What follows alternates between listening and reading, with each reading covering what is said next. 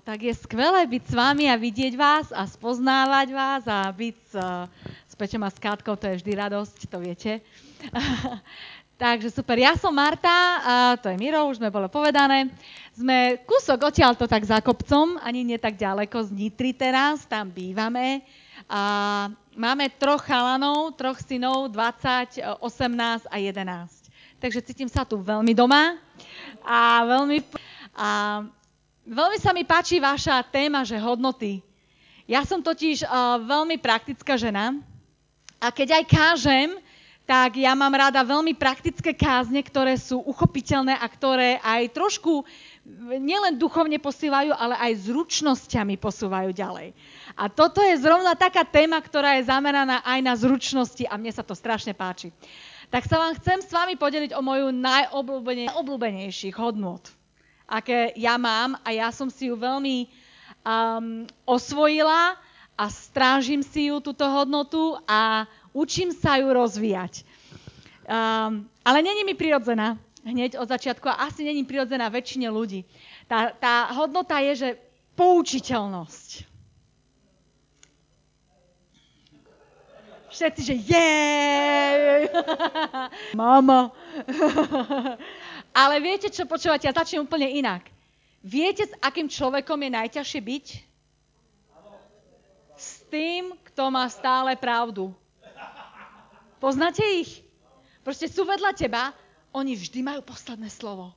Vždy majú pravdu. Čokoľvek navrhneš, čokoľvek začneš, čokoľvek povieš, že ale aj toto by mohlo byť, vždy ťa záklinci nemajú pravdu, oni sa nedajú a proste jednoducho zistí, že aj keď nemajú pravdu, neoplatí sa im to povedať, pretože sú čo? Nepoučiteľní. Pretože oni vždy majú pravdu.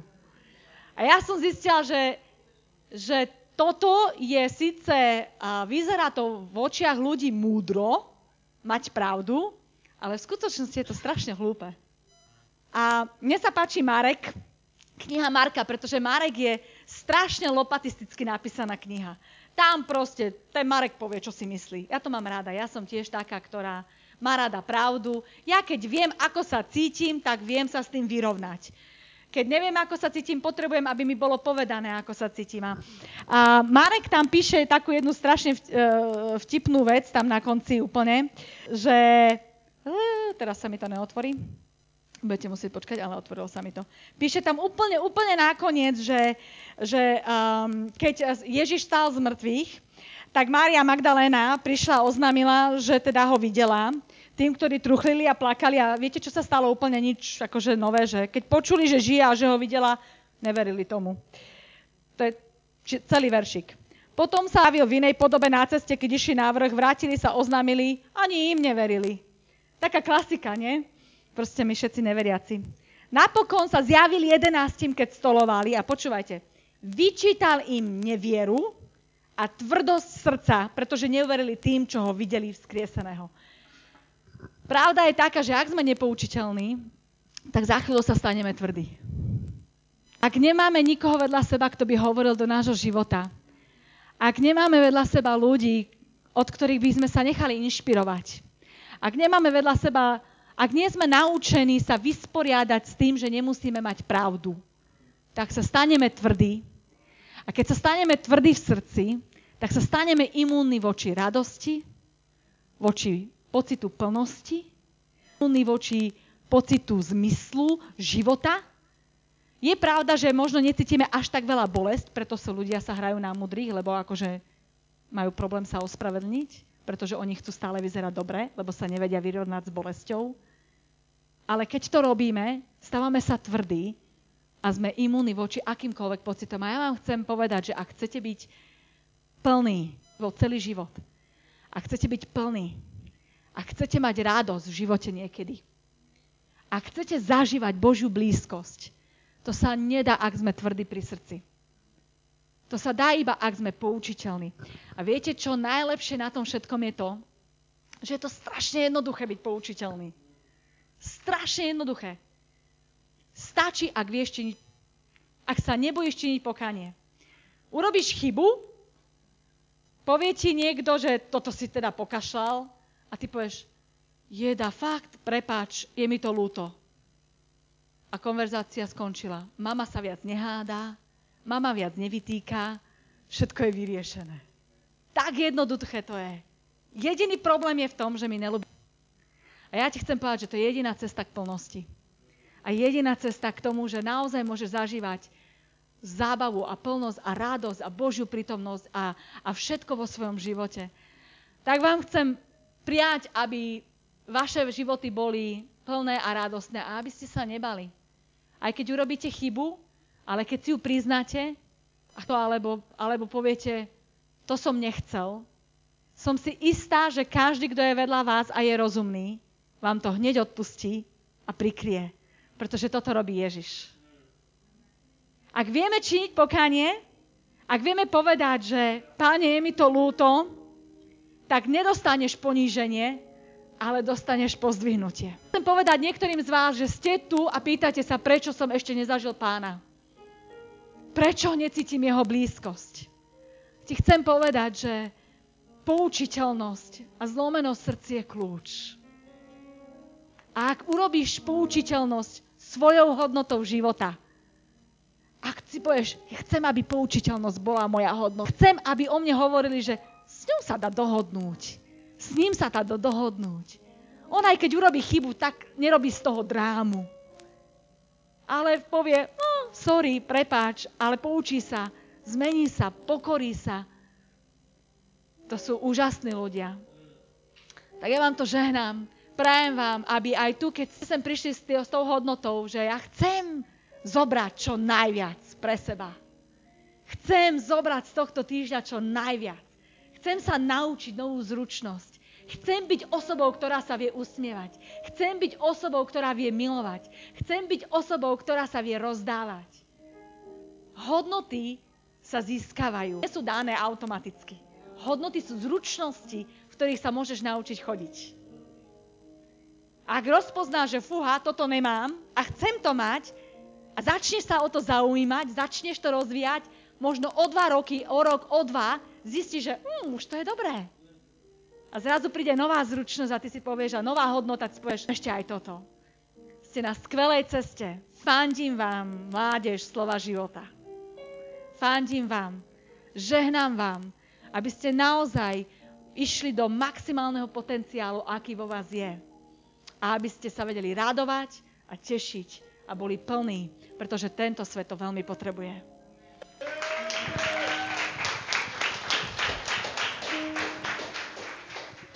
Ja som už strašne dávno nehral a nespieval, keď si ma hodili do hlboké vody. ale, ale túto piesň som zložil, keď som mal uh, cca 20, 22 rokov a som zakladal náš prvý zbor uh, v, v Nových zámkoch. Sa pamätám na ten moment, ako som sa prechádzal po uliciach toho mesta a vtedy sme tam mali takú mini skupinku a som sa modlil za, za sídliska, za ulice, cez ktoré, cez ktoré som prechádzal a, a, a zrazu proste táto modliba vytriskla zo mňa a je to, mojo, je to moja modliba celý ten čas. Nech sa tvoje slovo šíri v tejto generácii. Ešte niekto ďalší to chce? Sme tu až traja. Halelúja. Sláva ti Ježiš. Som rád, že ste prišli na mládežnícky tábor, inak by sme tu museli byť s Peťom dvaja. To mi veľmi ďakujem za pozvanie, je to od vás, je to od vás veľmi, veľmi štedré, veľmi milé, veľmi si to ceníme. Katka, takisto je to radosť byť s vami ako s rodinou, s manželským párom. A, a, a cíti, už teraz cítim, že začínam mladnúť medzi vami, takže je to super. Mládežnícke tábory sú nebezpečné prostredie. Neviem, či to viete. Je to nebezpečná zóna. Dúfam, že ste si to dobre premysleli, že ste prišli.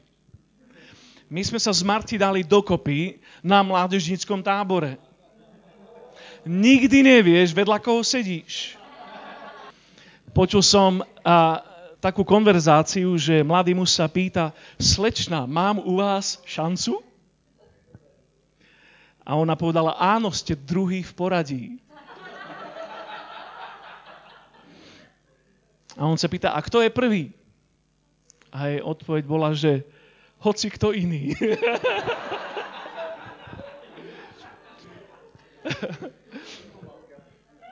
Takže pozor chalani, nechoďte až tak priamo na to. A naučte sa takt. Na jednom z tých mladžinských táborov, my sme sa už s Marti oťukávali, mne bolo jasné a jej bolo jasné, ale keďže ešte nebol Facebook, tak to nemohlo byť Facebook official. A ešte, ešte to bolo pár týždňov pred našim a, takým oficiálnym dohodnutím, že, že proste áno, budeme spolu chodiť. A boli sme na takomto podobnom kempe a, a boli sme s nejakými priateľmi spolu na izbe, sme sa rozprávali a odrazu niekto zaklopal na dvere a dal si ju vyvolať von.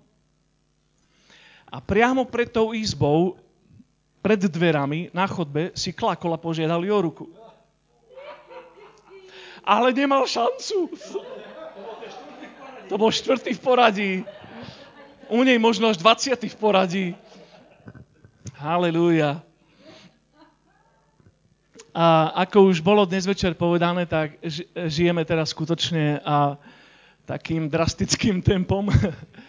A už v čase, keď sme, keď sme cítili, že, že už to máme akoby, už, máme, už vieme, ako funguje život a ako funguje služba, tak znova nás Boh vykopol mimo komfortnej zóny. Neznášam, keď to Boh robí. A už dvakrát sa mi stalo, a naša história je taká, že zhruba 12 rokov sme žili v zámkoch, a teraz 12-13 rokov sme v Nitre, a predtým 6 rokov Nesvady, 3 roky Amerika, 12 rokov Košice. A takže vlastne tu zaznelo, že nás viac mírov toto na Slovensku, je Košický. Moj, moje, moje, a, moja prezývka sa menila. ja, mňa, mnohí ma poznali ako Nesvadský. Ešte teraz sa mi stáva občas, že niekto, kto ma dlho nevidel, ma volá, že Miro to Nesvacký. Potom ma volali, že Novozámocký, potom ma volali, že Nitrianský, ale teraz jednou nohou sme v Budapešti.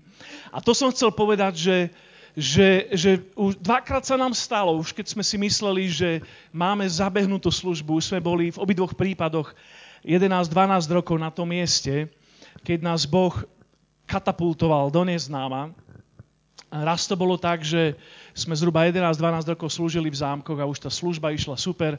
Bol som kázať v Srbsku na víkend a som nevedel spať jednu celú noc a Boh ku mne hovoril o tom, že mám vstať a premiestniť sa do Nitry a založiť tam nový zbor. Ah, tak som prišiel domov a sme, som to povedal Marti a ona plakala. To povedal líderskému týmu a oni plakali. A, a niektorí z nich boli, že super, páne, ďakujeme, vypočul si naše modlitby. A potom sme boli 12 rokov v Nitre a sme založili zbor v Nitre a pred rokom som mal podobnú skúsenosť, bol som v Taliansku a jednu celú noc som nevedel spať a Boh ku mne, a boh ku mne hovoril celú tú noc. Ja som inak veľmi dobrý spáč. To je desiatý duchovný dar, mimochodom. A ja ho mám. A viem, že keď neviem spať, tak to je nebezpečná noc. A, a v tú noc v Taliansku som nevidel spať a Boh ku mne hovoril celú tú noc o Budapešti a mi zlomil srdce pre to mesto, kde je a, s tými predmestskými časťami zhruba 3 milióny ľudí a väčšina z nich nepozná Krista. A tak som prišiel domov a som povedal Marti a tentokrát už neplakala. Ale naučili sme sa to, že život v komfortnej zóne to nie je Boží štýl. Boh ťa zvykne vykopnúť von z komfortnej zóny a chceš byť v centre jeho vole. Niekto nech povie halleluja. No a v pondelok sme boli v Bratislave v nemocnici, pretože naša, voláme ju, že adoptívna dcéra, ale je to, je to niekto, koho Boh vložil do nášho života, keď mala 9 rokov a ocitla sa na ulici. Tak v tomto čase, keď má 27 rokov, tak a, a, rieši obrovský nádor v mozgu, ktorý, ktorý vlastne zožiera tretinu jej mozgu úplne doslova. A včera sa rozhodovala o tom, v podstate, či bude absolvovať ďalšiu operáciu, alebo či ju nechajú akoby doma dožiť. A tak sme tam včera boli celý ten čas a, a je to taká srdce rvúca skúsenosť pre nás. Mimochodom, dnes ju celý deň operovali a vďaka Bohu po operácii nielen, že žije, ale takisto vidí, rozpráva, hýbe sa, má citlivosť, čo všetko boli ohrozené, ohrozené samozrejmosti, ktoré my berieme za samozrejmosť. Ale okrem, okrem toho sa nám včera stalo to, že ako sme na Kramároch vošli do výťahu, boli sme štyria, tak v tom výťahu už boli traje ľudia. A ako sme nabehli do toho výťahu, tak pozerali podozrivo po mne a, a, a padali otázky, že či sa zmestíme, či nás ten výťah uniesie. Nie, či ste mali niekedy takú konverzáciu. Je nás tu veľa, a ja som, aby som zlomil ľady, tak som dal nejakú takú hlášku, lebo bol, bola reč o tom, že, že koľko nás je, koľko kilo, aby sme zrátali. Ja som povedal, že ja sa k svojej váhe nepriznávam. A vtedy jedna z nich pozrela na mňa a povedala, vy ste totovci, že? Neviem, aký to malo súvis s mojou váhou. Som, to, to, bol, to sa mi ešte v živote nestalo, že som povedal, že sa nepriznávam k svojej váhe a tí ľudia povedali, že vy ste totovci, že? A v Biblii je to napísané, že potom poznajú, že ste moji učeníci. No a tá osoba vlastne povedala, že oh, ja som zo slova života, ja, ja ťa tak trochu poznám. Tak ste všade.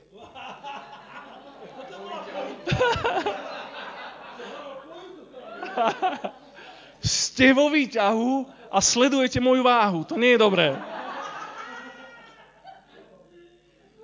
Niečo treba robiť s tým slovo života.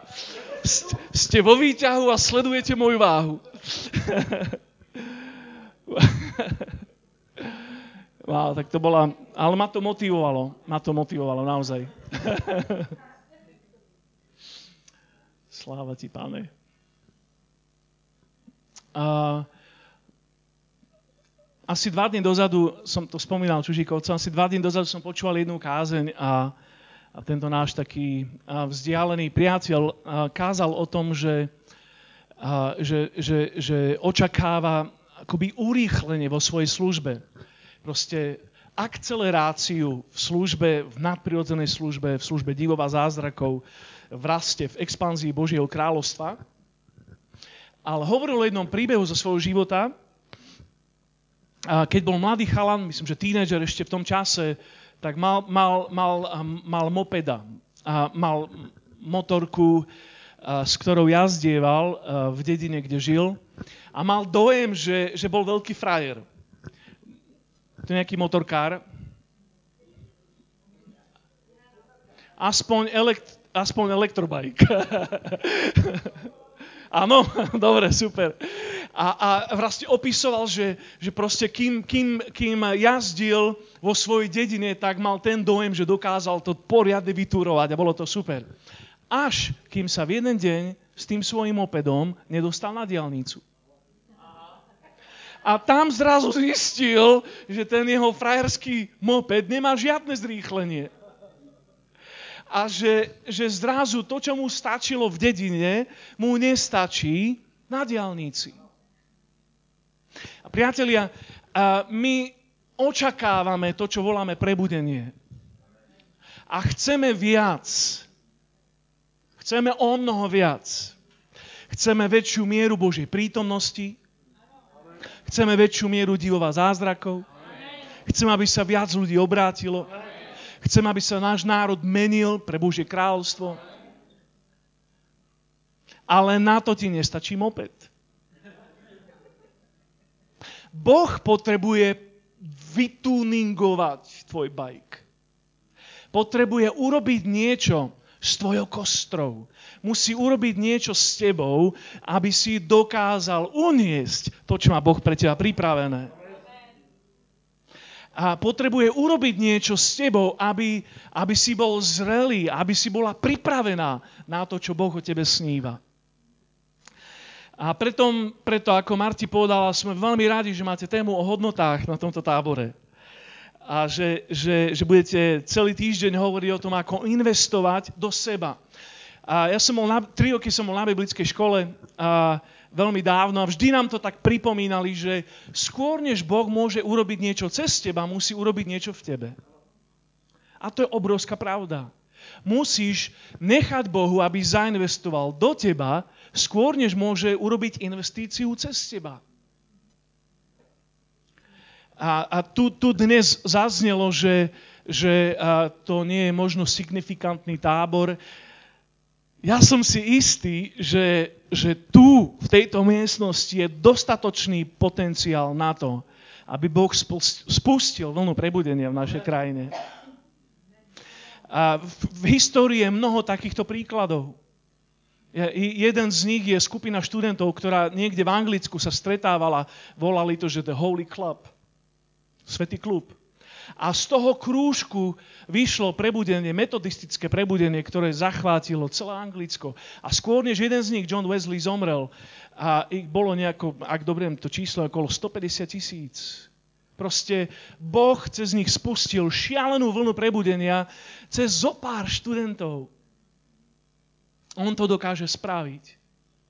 Ale oni sa dohodli na rigidnej štruktúre, dohodli sa na tom, že budú disciplinovaní, budú hľadať Božiu tvár, budú sa modliť a pôstiť, budú investovať do svojho života, nechajú sa použiť Bohom. A Boh to spravil. A, ja, ja verím v prebudenie, ale neverím v to, že prebudenie len tak náhle, prekvapivo zrazu príde prebudenie je modlitebne pripravená vec a je to niečo, čo je Božia odozva na hladnú církev a na pripravenú církev. A verím, že to, čo Boh dnes robí v podhubi na Slovensku, je to, že nás irituje. Že nie sme, nie sme a, spokojní so súčasným stavom a nás dráždi, aby sme chceli niečo viac. A nás mobilizuje k tomu, aby sme investovali do svojho bajku aby keď on spustí urýchlenie a zrazu už nie si na dedinskej ceste, ale si na diálnici, tak to vieš roztúrovať. Chcem to povedať tak, že tvoje hodnoty vychádzajú z tvojej hodnoty. To povedať spolu, taká múdra veta mi napadla dneska. Tak to, poďte to oceniť, že tvoje hodnoty vychádzajú z tvojej hodnoty. Môžeme ešte raz? Tvoje hodnoty Dobre ste ich vytrenovali. Dobre. Tvoje hodnoty vychádzajú z tvojho... Inými slovami, a to, čo sú kolajnice alebo mantinely pre tvoj život, zvodidlá pre tvoj život, sa k tomu dostaneme o chvíľu, to je niečo, čo vychádza z tvojho vnútra. Vždy je to tak, že tvoj výkon musí výjsť z tvojej identity, z tvojho vnútra. To, kto si vnútri, definuje Všetko ostatné v tvojom živote, tvoj výkon, a tvoje vzťahy, tvoju, tvoj, tvoje dedictvo, ktoré odovzdáš, to všetko vychádza z tvojho vnútra. Preto je strašne dôležité, čo je v tvojom vnútri. Niekto to povedal tak, že je, je ľahké vidieť, koľko pomarančov je na strome. Ale je veľmi ťažké odhadnúť, koľko stromov je v jednom pomaranči. Chápeš tomu? Pomaranče na strome vie zrátať. Je to ľahšia domáca úloha, akú dostal Abraham, že spočítaj hviezdy. Ale to, čo nevieš zrátať, je koľko stromov je v jednom pomaranči. V tejto miestnosti je obrovský potenciál. Boh do vás vložil množstvo pomarančovníkov.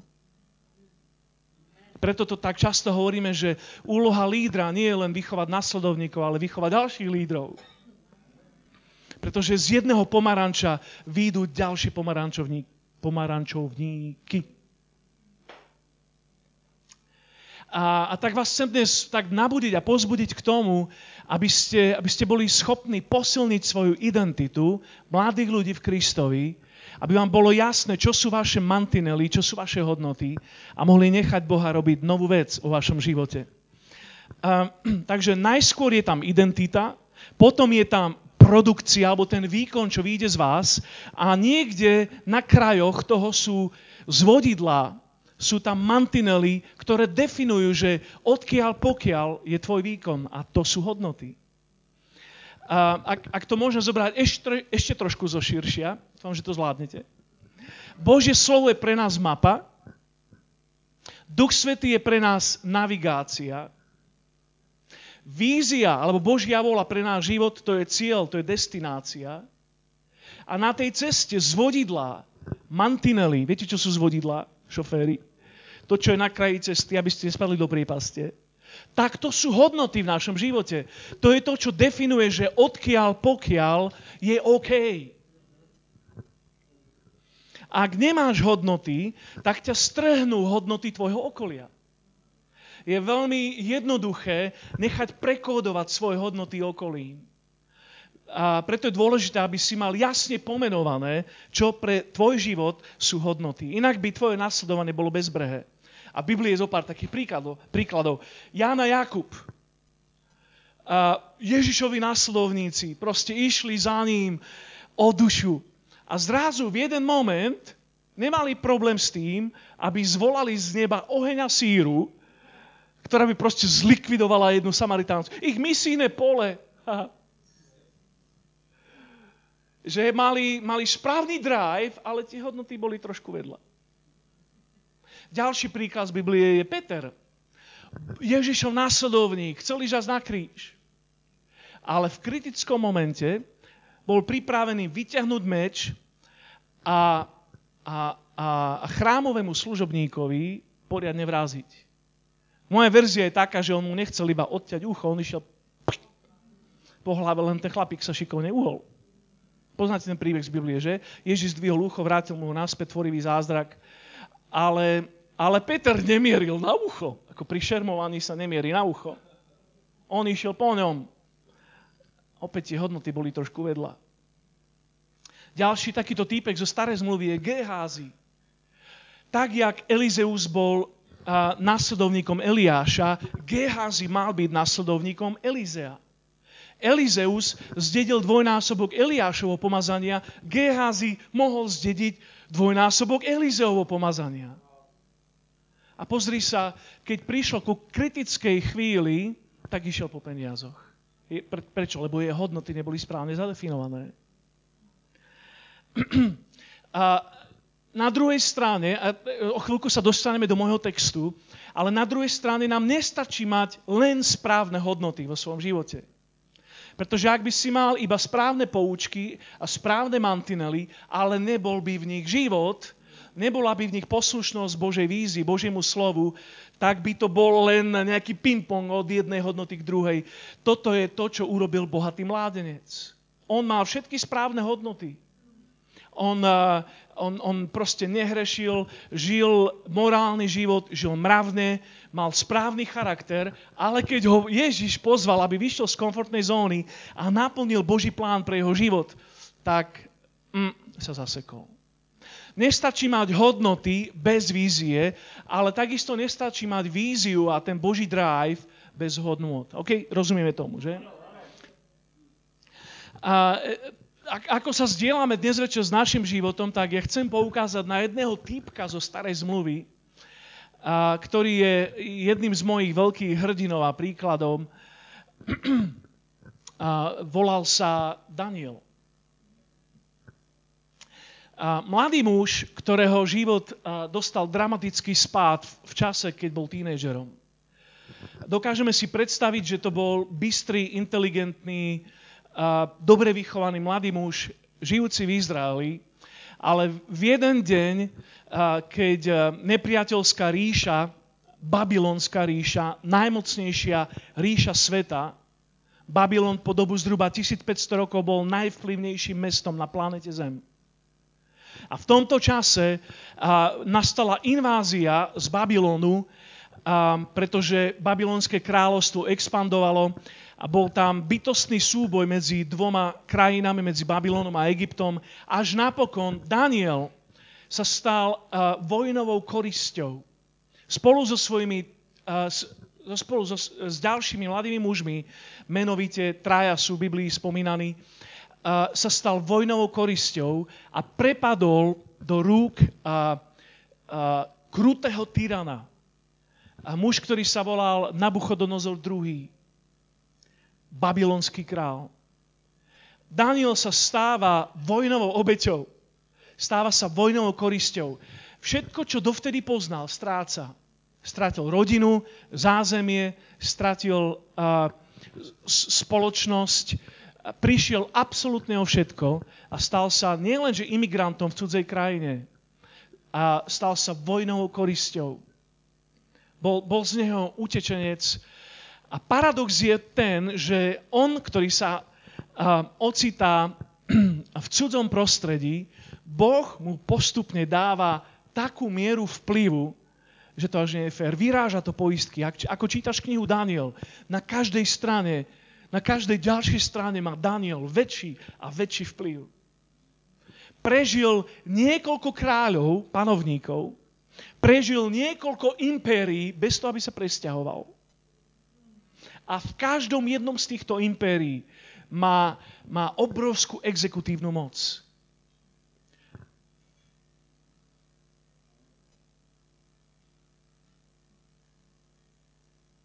Jeho čiara bola rovná. Začal, skončil. Počúvaj dobre, slúžil zhruba 68 rokov ako Boží prorok. A celý ten čas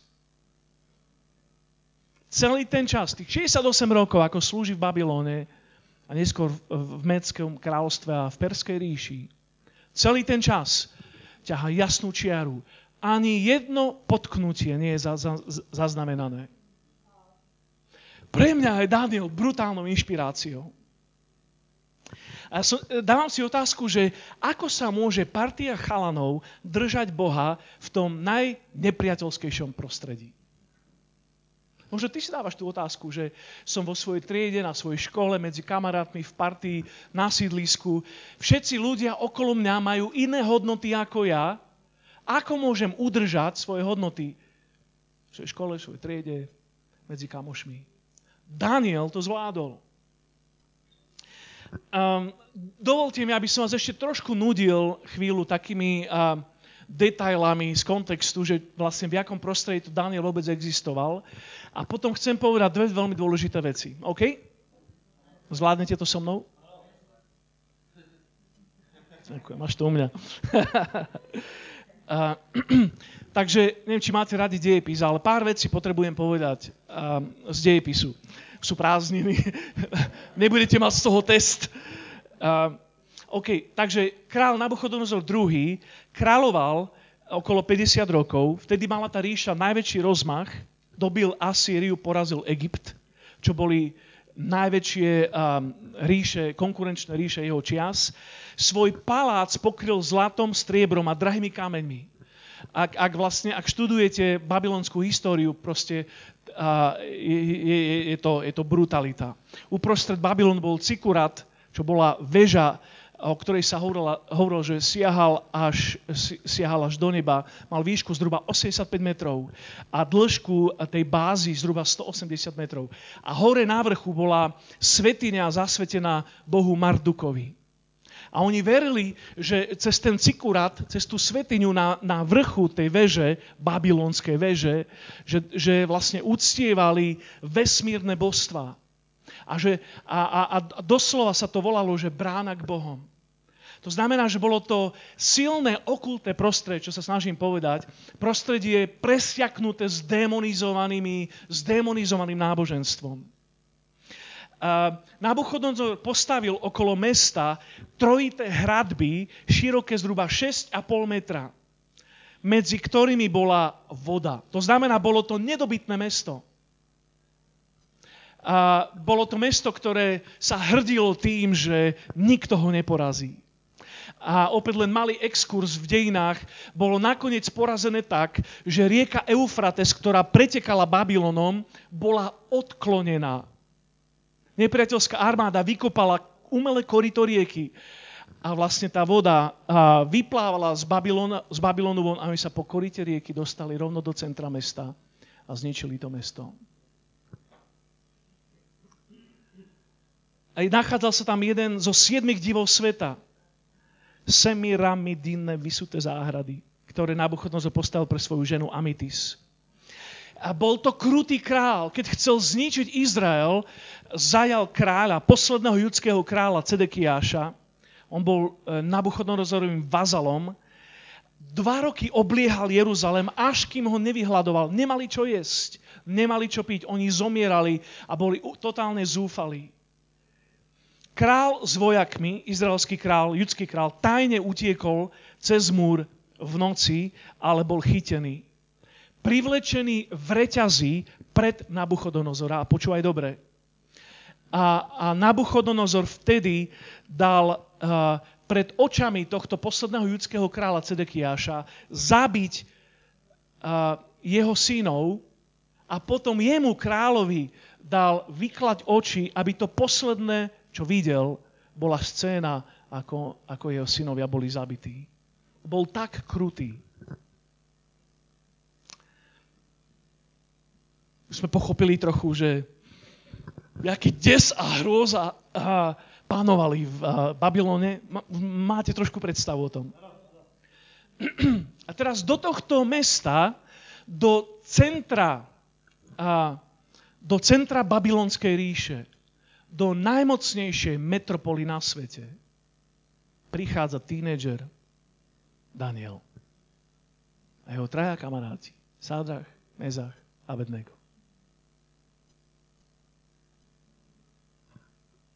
Moje dve veci, ktoré vám chcem dnes povedať. Tu je prvá. Hodnoty ťa robia iným než prostredie.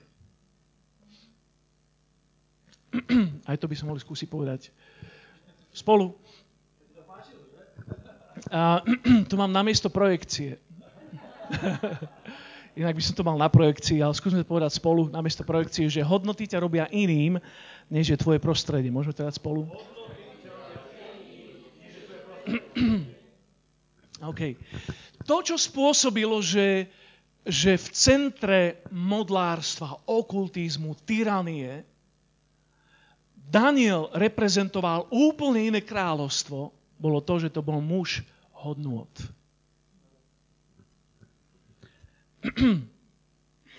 A Daniel s týmito priateľmi sa v Babylone dostal do Nabuchodonozorovej najprestížnejšej školy. Musel absolvovať 3 roky poctivej, tvrdej výučby. Mal tam všetky možné predmety. Od astrológie a až po astronómiu.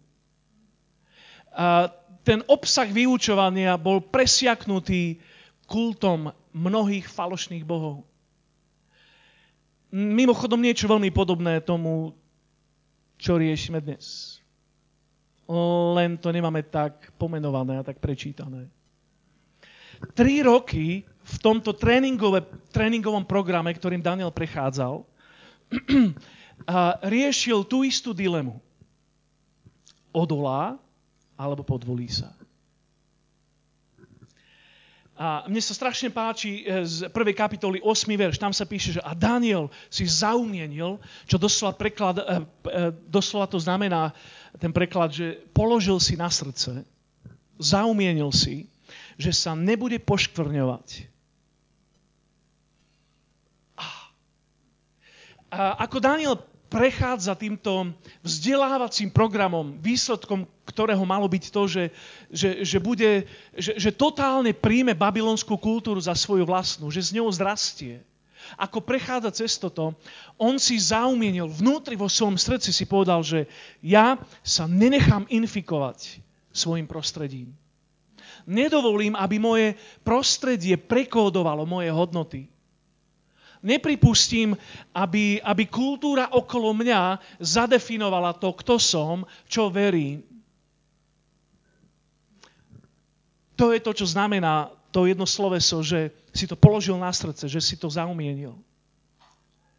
Skôr než uh, Daniel vyrástol na vplyvného muža, o čom si povieme za chvíľu, skôr než vyrástol na muža veľkého vplyvu, obrovských rozmerov, ktorý mal dopad doslova na dianie celého sveta, mal dopad na globálnu politiku.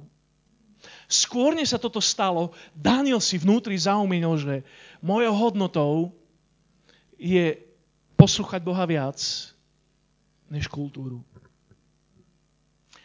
On si zaumienil, že bude iný.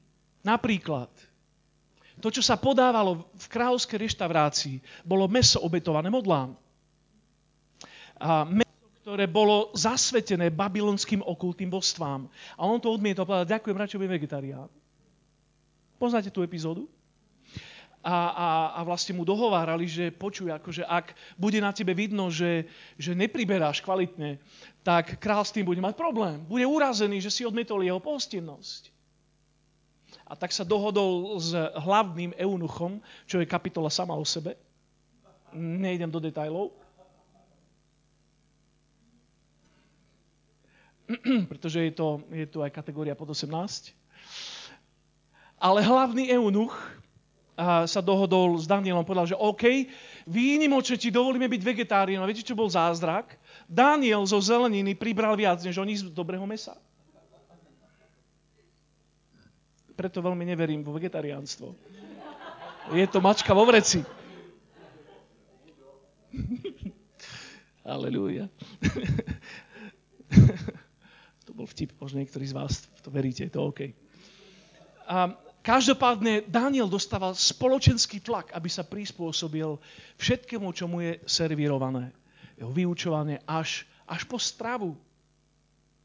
A on dokázal pretlačiť hodnoty, ktorým on verí, navzdory tlaku okolia, ktorý bol všade okolo neho. Riskoval urážky, výsmech, prenasledovanie od rovesníkov, ale tiež aj od autorít, od kráľa.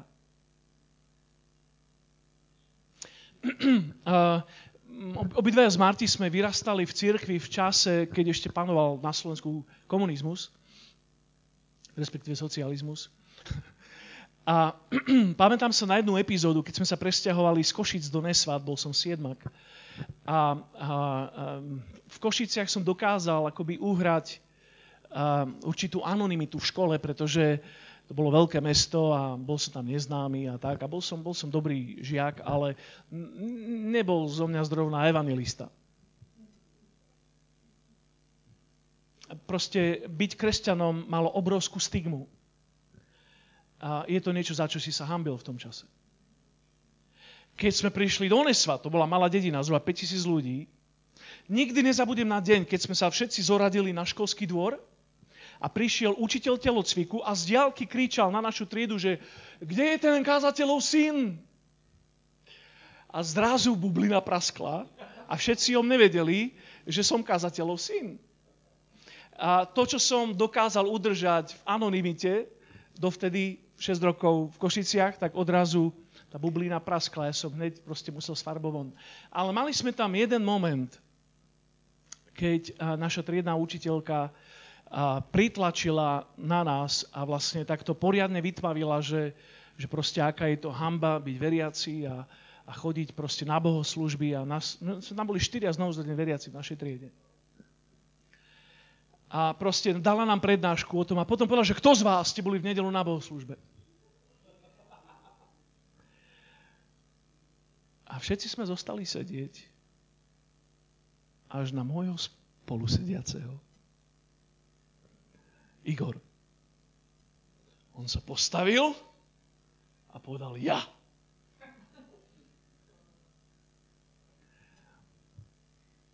V ten deň sa Igor stal mojim najlepším kamarátom a 6 rokov, 6 rokov sme sedeli v jednej lavici. 2 roky na základnej a 4 roky na gymnáziu.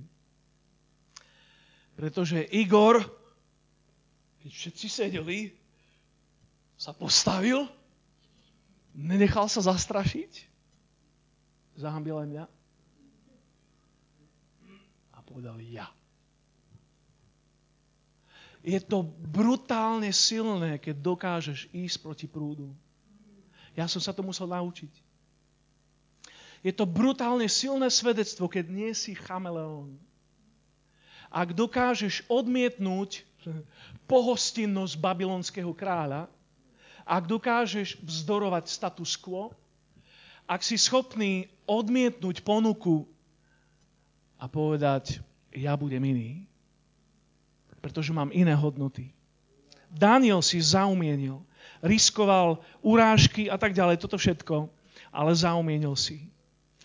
A teraz je sila, že, že tu sa niečo začalo. Boh, keď ho videl, on sledoval Daniela, tak si viem predstaviť, ako prikyvuje a že haha, to je môj chlapec.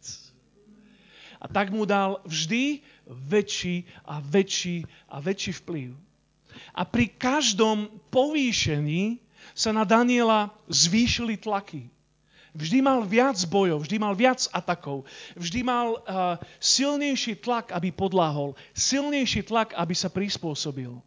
Ale na každom leveli Daniel ostal verný. Len aby som to ilustroval. V druhej kapitole za, za vlády kráľa Nabuchodonozora, tam sa píše, že bol zvelebený kráľom, bol ustanovený na to, aby sa stal, citujem, pánom nad celou krajinou Babylona a bol vojvodom nad všetkými babylonskými mudrcami. Dnes mi si povedal, že sa stal z neho premiér babylonskej ríše. Neskôr v 4. kapitole sa o ňom píše, že takto, takto ho pomenoval král, takto ho rozoznal král po veľkom incidente, ale to je na inú kázeň. Je v ňom duch svetých bohov a žiadne tajomstvo mu nepôsobí ťažkosti. Proste Daniel, jeho reputácia je, že to je guru. To je jasne. V 5. kapitole tam už sa zmenil král Balsazár. Daniel má reputáciu, že je v ňom duch svetých bohov. To sa o ňom povrávalo. Pozor, tento muž, je v ňom duch svetých bohov. Ty a ja vieme, že o kom je reč. Ale oni v pohanskej kultúre Babylona to interpretovali takto. Podľa, že je v ňom svetlo, rozum a múdrosť, je v ňom veľký duch a vie rozviazať tvrdé uzly. Citujem. Toto bola jeho reputácia na kráľovskej úrovni. V čase, keď nikto si nevedel poradiť s mystériom, tak Daniel prišiel a, a rozviazal tvrdý úzol. A nie len to, bol ustanovený za knieža učencov, hvezdárov, chaldejov a vescov. Proste stál sa z neho hlavný konzultant impéria. V 6. kapitole ďalej už je zase iný král, Darius, uh, Mécka ríša. Už sa, už, sa zmenilo, už sa zmenilo celé geopolitické uh, spektrum. A počúvaj dobre, Daniel sa stal jedným z troch kniežat Méckej ríše, ktorí boli nad 120 satrapmi. Predstav si, že tá ríša mala 120 provincií a Daniel je jeden z top troch. To je brutalita. A a potom uh, bol plán, že ho král povýši nad celé kráľovstvo. Znova sa tam píše, že v ňom bol veľký duch. A štvrtý verš tam vraví, že nedala sa na ňom nájsť žiadna vada a žiadna chyba. A, a to je dokonca to, čo o ňom povedali jeho nepriatelia, ktorí mu závideli. Jeho konkurenti postavili stratégiu Danielovho zničenia na jeho charaktere. Oni, oni stavili svoju stratégiu, ako zničia Daniela na tom, že Daniel bude verný. Tak, jak sa modli ráno, bude sa modliť na obed, bude sa modliť večer. A my rátame s tým, že on bude muž Božieho charakteru a takto ho zlikvidujeme. Nie je to sila? Oni postavili svoju stratégiu Danielovho zničenia na jeho charaktere. Kalkulovali s jeho charakterom. Oni kalkulovali s tým, že Daniel ani v najväčších tlakoch nepodvolí. A ja si dám otázku, že počúvaj dobre, ako je možné, že na mieste najhoršieho modlárstva, pohanstva, intrík, okultizmu, Daniel požíva priazeň a má najvyšší post po panovníkovi. Ako je to možné, že Daniel nevedie revoltu proti Babylonu, ale odkrýva Božie historické zámery a zjavuje budúcnosť na tisíc ručia? Ako je to možné, že Daniel v tomto všetkom vôbec nepôsobí nervózne, ale skôr jeho nadradení prichádzajú do rozpakov. Viete, kde je kľúč? Mal hodnoty. Mal hodnoty, ktoré, a, ktoré sa nemenili podľa jeho prostredia. Môžeme znova dať tú slávnu vetu. Hodnoty ťa robia iným než prostredie. Chápeš to z Danielovho života? Hodnoty ťa robia iným, než je tvoje prostredie. Nie si chameleón. Tu je druhá veta. Slávna veta číslo 2. Hodnoty ťa, hodnoty ťa robia tým istým v každom prostredí. Som vás poplietol, čo? Prvá slávna veta bola čo? Hodnoty ťa robia iným, než je tvoje prostredie. Druhá veta, teraz sa musíte sústrediť, pozor už dvaja zaspávali, musíte sústrediť teraz. Hodnoty ťa robia tým istým v každom prostredí. Chápeš ten rozdiel? Hodnoty ťa robia iným, než je tvoje prostredie, ale pozor, hodnoty ťa robia tým istým, bez ohľadu na tvoje prostredie. OK, tak si to vysvetlíme. Bez ohľadu na to, aká bola politická scéna, bez ohľadu na to, čo sa nosilo a jedlo, v každom prostredí bol Daniel ten istý. Nezmenil sa. Držal kurz. Nepolavil. Neprispôsobil sa. Počuj dobre, ty si len tak silný zvonku, ako si silný zvnútra. Obal nie je silnejší ako obsah.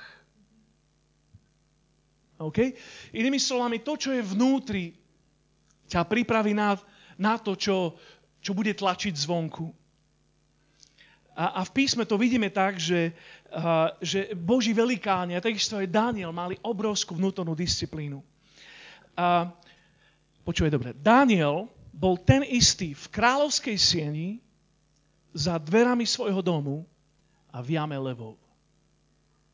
Bez ohľadu na to, kde sa práve nachádzal, aký bol jeho kontext, Daniel bol úplne ten istý týpek. Pred kráľom keď bol na nejaké korunovacie slávnosti alebo keď sa jednalo o veľkú uh, záležitosť na štátnickej úrovni, Daniel bol ten istý. Keď bol sám doma v New Yorku, keď bol sám doma, bohatý, počkať na Vianoce keď bol sám doma a mal otvorené okno smerom na Jeruzalém a trikrát za deň volal k Bohu. Viete, o čom hovorím? Daniel bol ten istý. Hej. A keď bol hodený do jamy levovej, aj tam bol úplne ten istý. Hodnoty ťa robia tým istým v každom prostredí. Nemení sa podľa tlaku okolia. Nemení sa podľa toho, že čo práve teraz sa od teba očakáva. Si ten istý. Vo veľkom vplyve, v jame levovej a aj v svojom súkromí si ten istý. Danielova modlitevná stratégia bola taká silná, že jeho oponenti rátali s tým, že ju dodrží. A počúvali na dvere a povedal, aha, povedal som, Daniel sa bude modliť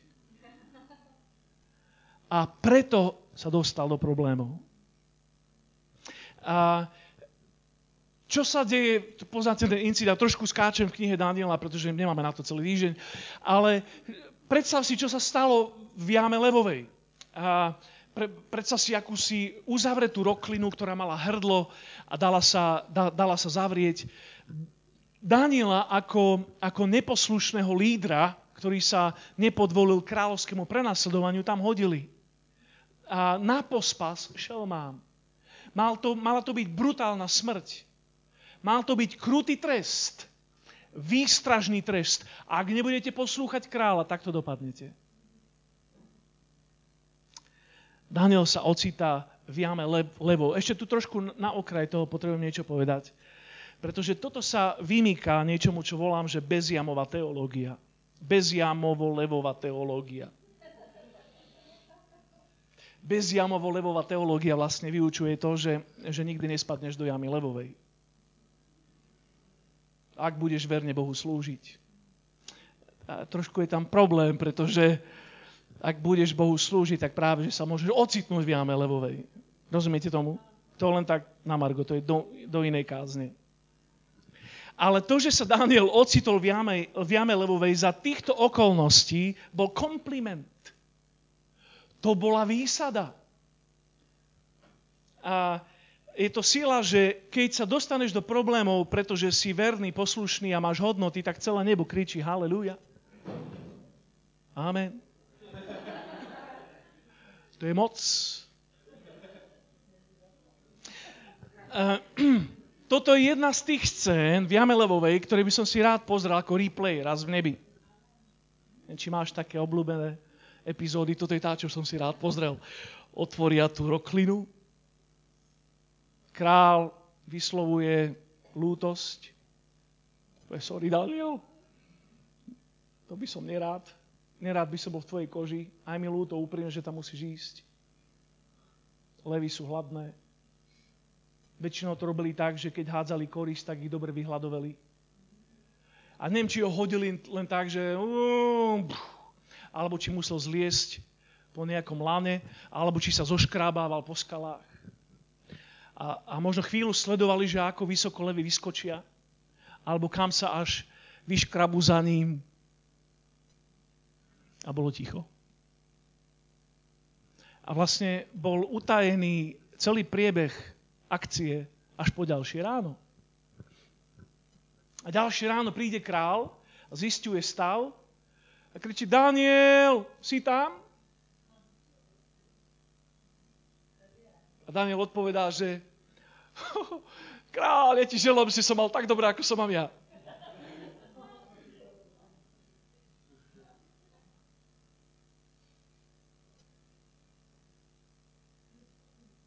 Počúvaj dobre. Nebola tam skrytá kamera, takže nevieme, čo sa tam dialo. Predpokladám, že Daniel to spracovával. I ty by si to spracovával. Ideš dole, možno by si pustil do gatí, ale tvoja viera bola, že nejako to dáme, potrvá to dve minúty. A neviem, čo tam robil, ale tu je moja verzia. Predpokladám, že Daniel robil v jame levovej presne to, čo robil vo svojej obývačke. Rozťahol ruky smerom k Jeruzalému. Okno nemohlo otvoriť. Začal uctievať Boha. Začal volať na meno pána. A tie levy boli z toho v takom šoku. Drgali do seba, obvoniavali ho, hmm, ričali, a nakoniec si povedali, že tak toto sme to ešte nemali. Čo nám to sem poslali? Mali z toho chaos. Daniel bol ten istý na kráľovskom tróne, alebo v prostredí kráľovského trónu.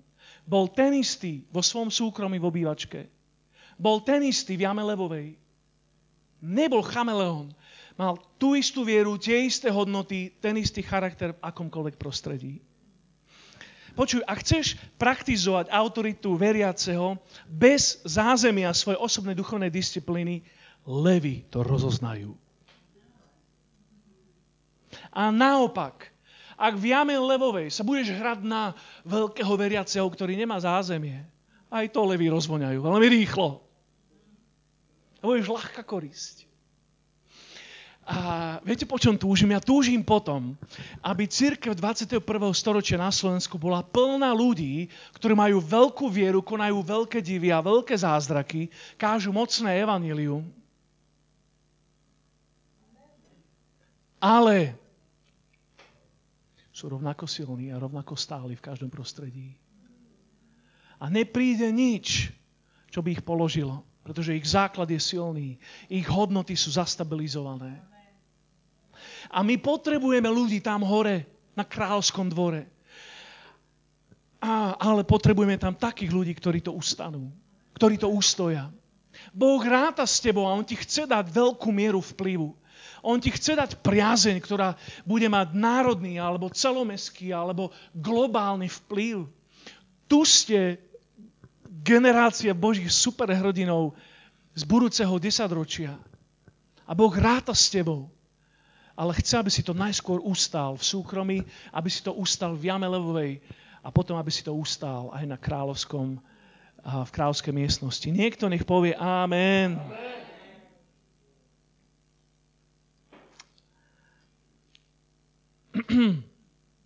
Takže prvá veľká veta, hodnoty, čo tam bolo? Hodnoty ťa robia iným, než tvoje prostredie.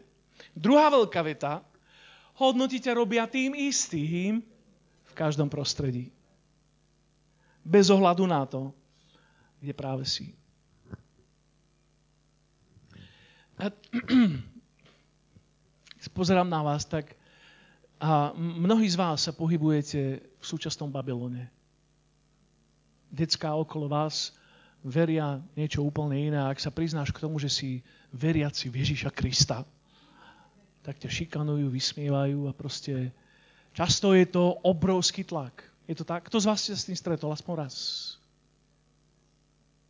To je realita. Žijeme v kultúre, ktorá, ktorá si uh, možno ťa nehádže do väzenia ako v čase našich rodičov, ale žijeme v kultúre, ktorá zosmiešňuje uh, hodnoty.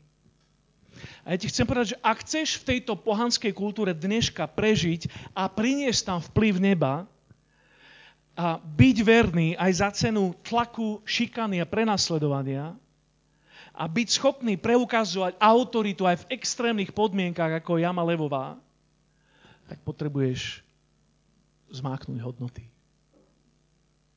Niekto nech povie amen, aspoň potichu. Aspoň potichu. Amen, to bolí, toto amen bolí. Amen. tej miestnosti, kde ťa nikto nevidí, tam musíš zvládnuť hodnoty.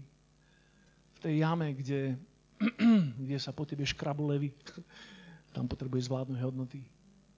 A potom, ani nevieš ako, príde akcelerácia.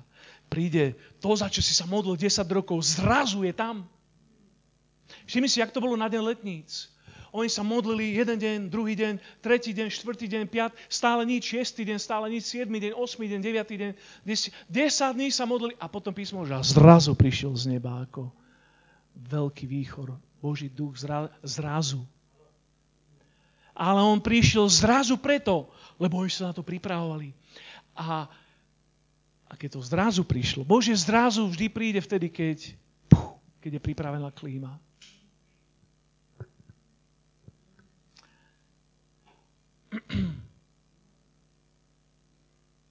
A Daniel mal potom celoživotný úspech a celoživotnú priazeň. Stal sa štátnikom vysokého kalibru na scéne dvoch najsilnejších ríši tejto planéty. Babylonská ríša a Perská ríša.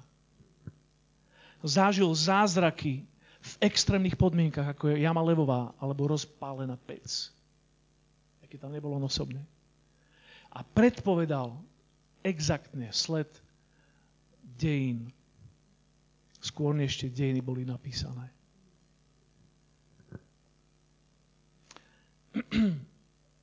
veľmi, veľmi dobrý obraz je ryba, ktorá sa volá losos.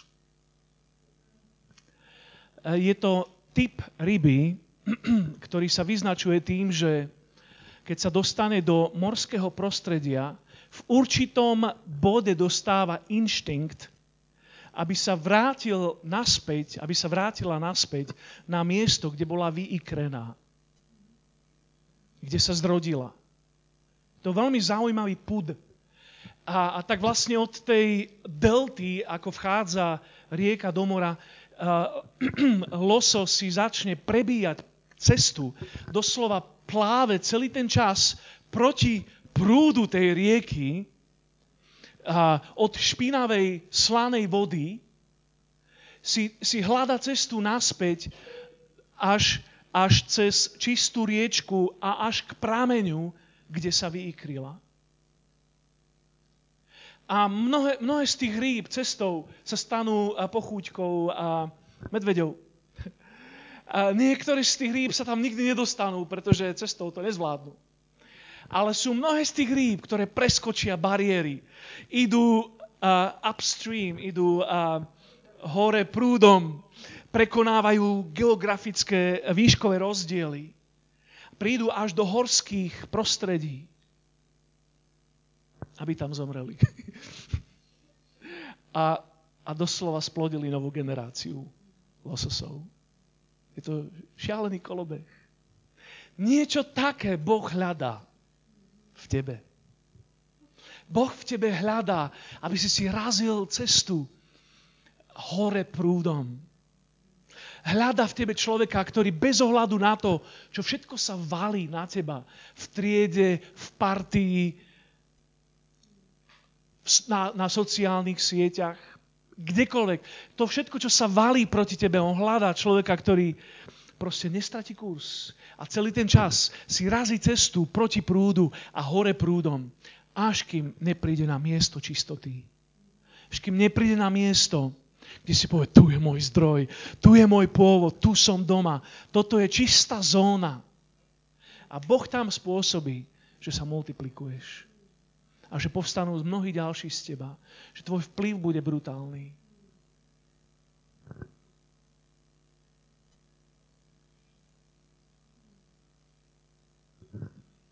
tak tu by sme už mohli dať výzvu, ale to mi ešte povedal, aby som povedal nejaké svoje vlastné hodnoty, tak uh, som si ich tak, uh, niektoré z nich mám formulované dlho, ale som si ich tak ešte rýchlo sformuloval zo pár, urobil domácu na poslednú chvíľu. A chcem vám povedať, chcem vám povedať uh, tak, šesť mojich hodnot, každá z nich bude jedna rozbitá veta. Prvá, čo? Nič? A sa už bojí, chceš na večeru dva. A tu je moja prvá hodnota. A verím, že môžeme mať, alebo že môže mať aj prebudenie, aj pravdu. Musím to trošku vysvetliť. Existuje kemp, ktorý, ktorý chce mať prebudenie na úkor pravdy. Existuje kemp alebo tábor, ktorý chce mať za každú cenu pravdu a čistotu, ale neverí v prebudenie. Ja verím, a to je niečo, čo ma drží celý čas, čo som v službe, že môžeme mať aj prebudenie, aj silné vyliate Ducha Svetého a zároveň mať čistý a mm, čistú poslušnosť Božímu slovu. To pre mňa to znamená strašne veľa. To je pre mňa kompas. OK, to je na veľa. Tu je, tu je druhá vec, čo je moja veľká hodnota. Verím tomu, že môžeme mať a že môže mať v službe aj pomazanie, aj relevantnosť. Sú zbory, ktoré chcú mať, chcú mať pomazanie, ale sú, ak, um, ani náš, ani váš medzi ne nepatrí, ale uh, sú, trochu čudácké, že? že proste uh, chcú mať pomazanie, ale sú tak akoby z, um, z, z iného storočia. A potom sú zbory, ktoré chcú byť strašne moderné, ale vytratí sa z toho aktivita Svetého Ducha. Mojou veľkou hodnotou je, že ja chcem aj jedno aj druhé. Chcem vidieť církev, ktorá je plná náboja Ducha Svetého a pomazania a zároveň je proste kultúrne citlivá a že keď tam príde normálny človek 21. storočia, tak si povie, že to je pre mňa. Cítim sa, že, že to je pre mňa. To je moderná církev. Rozumiete, o čom hovorí? Možno až dvaja ma pochopili, to je jedno. Moja tretia hodnota, veľmi silná, je to, že verím, že môžeme mať aj svetosť, aj zázraky.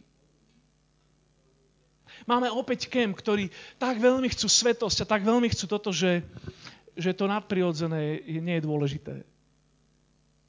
To je na veľkú tému. Alebo potom sú ľudia, ktorí tak veľmi chcú zázraky, tak veľmi chcú nadprirodzené veci, že charakter uniká.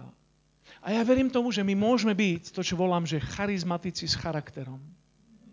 Môžeme mať aj zázraky, aj svetosť.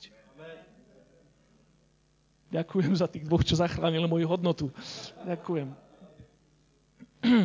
A to je vlastne už moja štvrtá, že aj charakter, aj charizmu. To vlastne už som povedal dve naraz. A už aj na to ste dopredu povedali amen. A moja piata hodnota je to, že verím, verím v novú generáciu. Verím v to, že všetko, čo robíme, sa musí dotýkať tých, čo idú po nás. Moje životné krédo. Toto je moje životné krédo. To hovorím už 20 rokov aspoň. Chcem, aby moje mesto bolo iné, Eh, ešte inak. Keď moji synovia budú v mojich topánkach, chcem, aby moje mesto bolo iné, pretože ja som tam žil.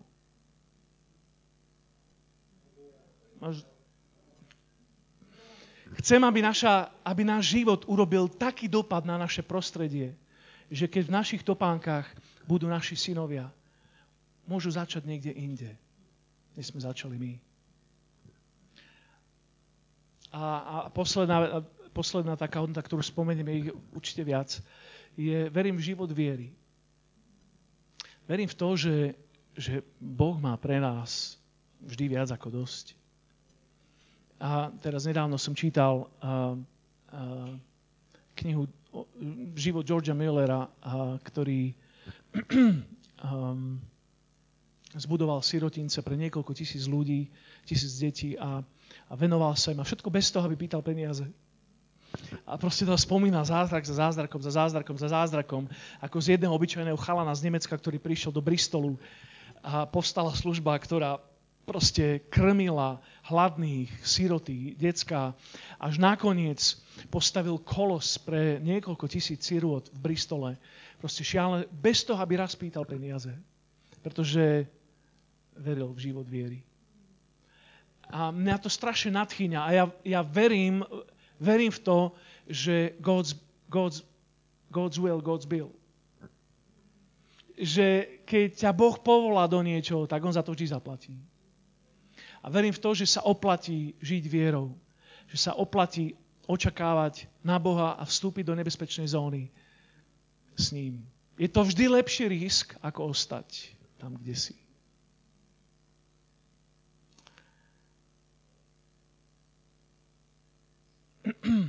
tu niekde je chvíľa, keď by mal prísť klavirista.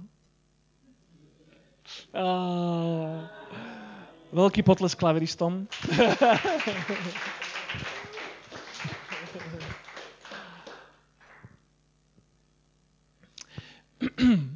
um, ja dnes večer nechcem dať veľkú emocionálnu výzvu, ale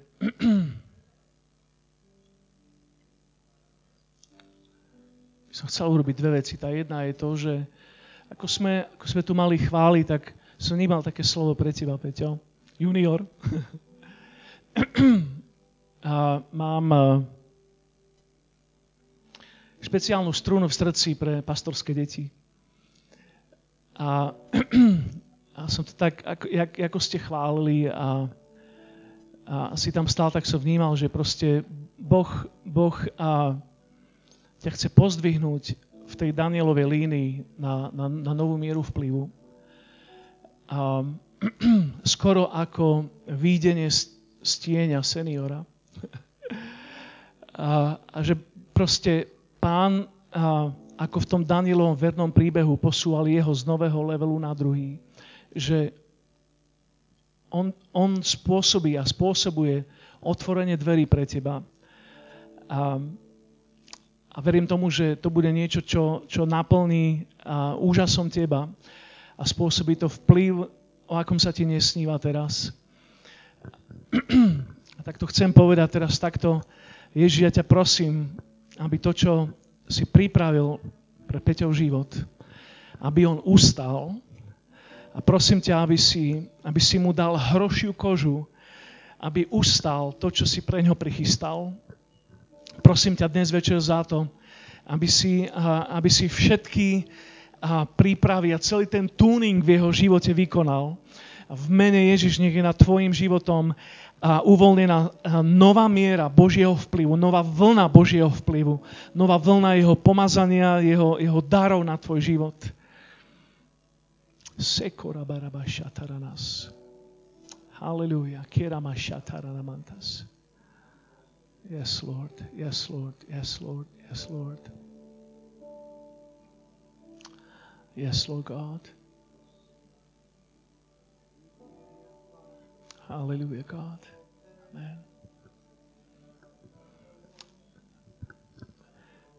Druhá vec, za ktorú sa chcem teraz modliť, môže sa postaviť, druhá vec, za ktorú sa chcem modliť,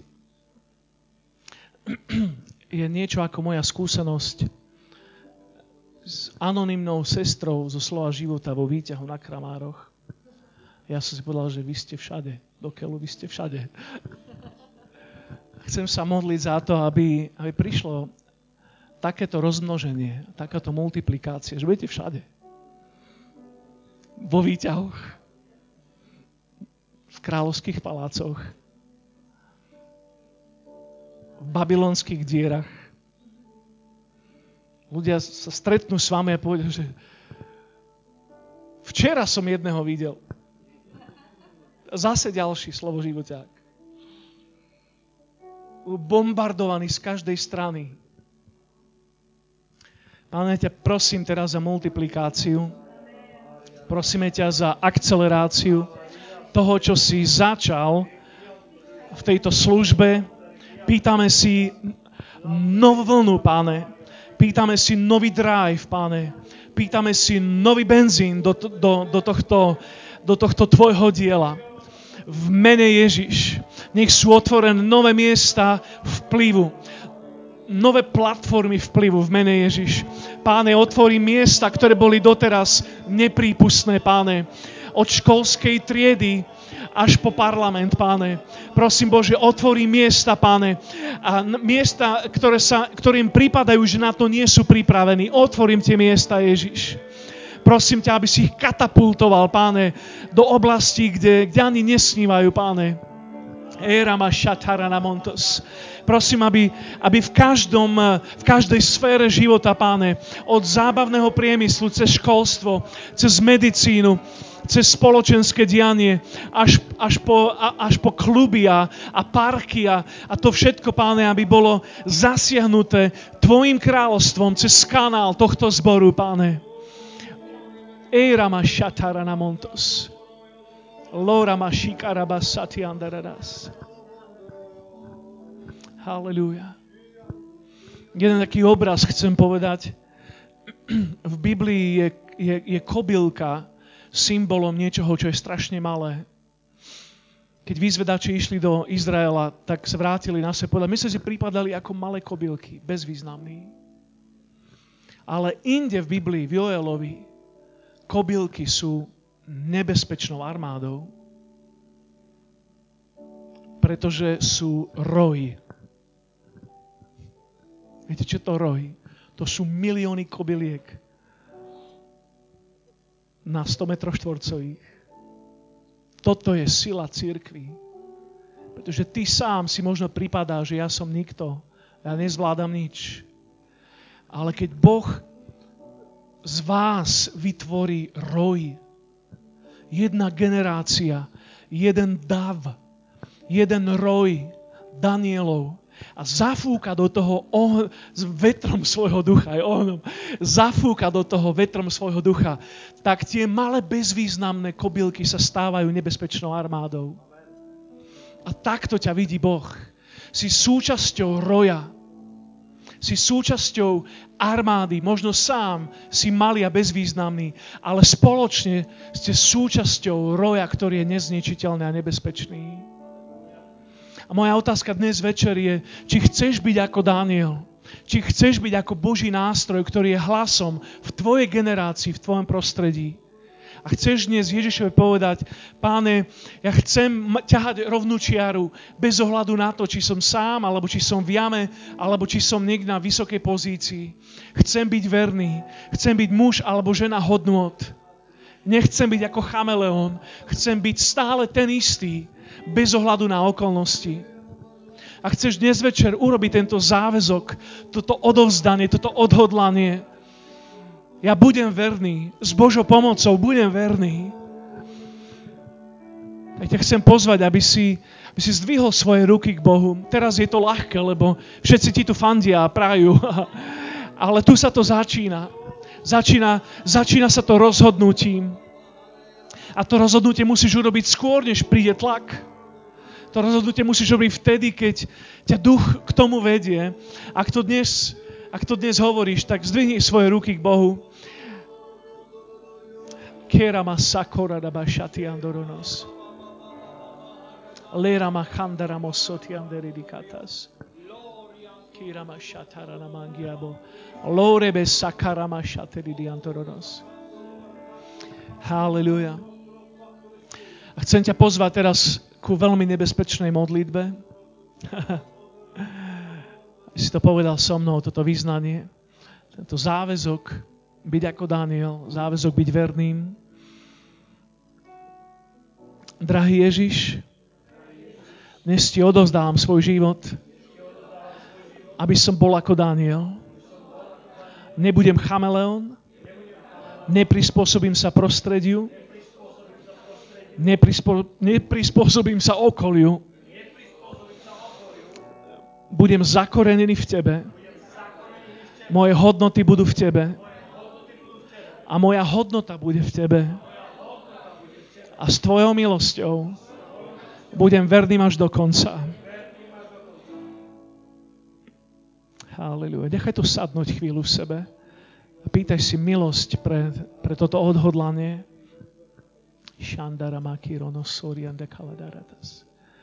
Halleluja. Sláva Ti Ježiš, sláva Ti Ježiš. Sláva Ti Ježiš. Sláva Ti Ježiš. Karama šatara na mongoro na moti andeririatas. Amen. A tá, halleluja. Ja vám, ja vám gratulujem k tomu. Vierou vidím, čo Boh z tohto urobí. Niektorí z vás budete zakladatelia zborov. Niektorí z vás budete misionári. Niektorí z vás budete lekári. Budete svetlom v nemocnici. Niektorí z vás budete zákonodarcovia. Možno budúca premiérka je niekde tu schovaná. Halleluja. Niekto z vás budete profesori na škole. Viete, ako Daniel. Posledná vec. Priprav na poslednú vec. Chcem vás pozvať, aby dnes večer, ako tu stojíme, aby si si našiel Sádracha, Mezacha a Abednega. A budeme sa chvíľu modliť v štvoriciach. Daniel, Sádrach, Mezach a Abednego. Nájdi si obeď.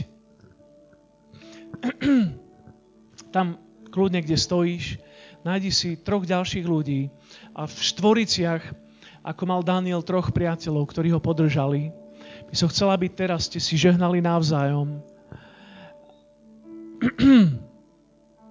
aby ste, aby ste sa podržali navzájom teraz. OK? Poď, neboj sa. Schmatne niekoho.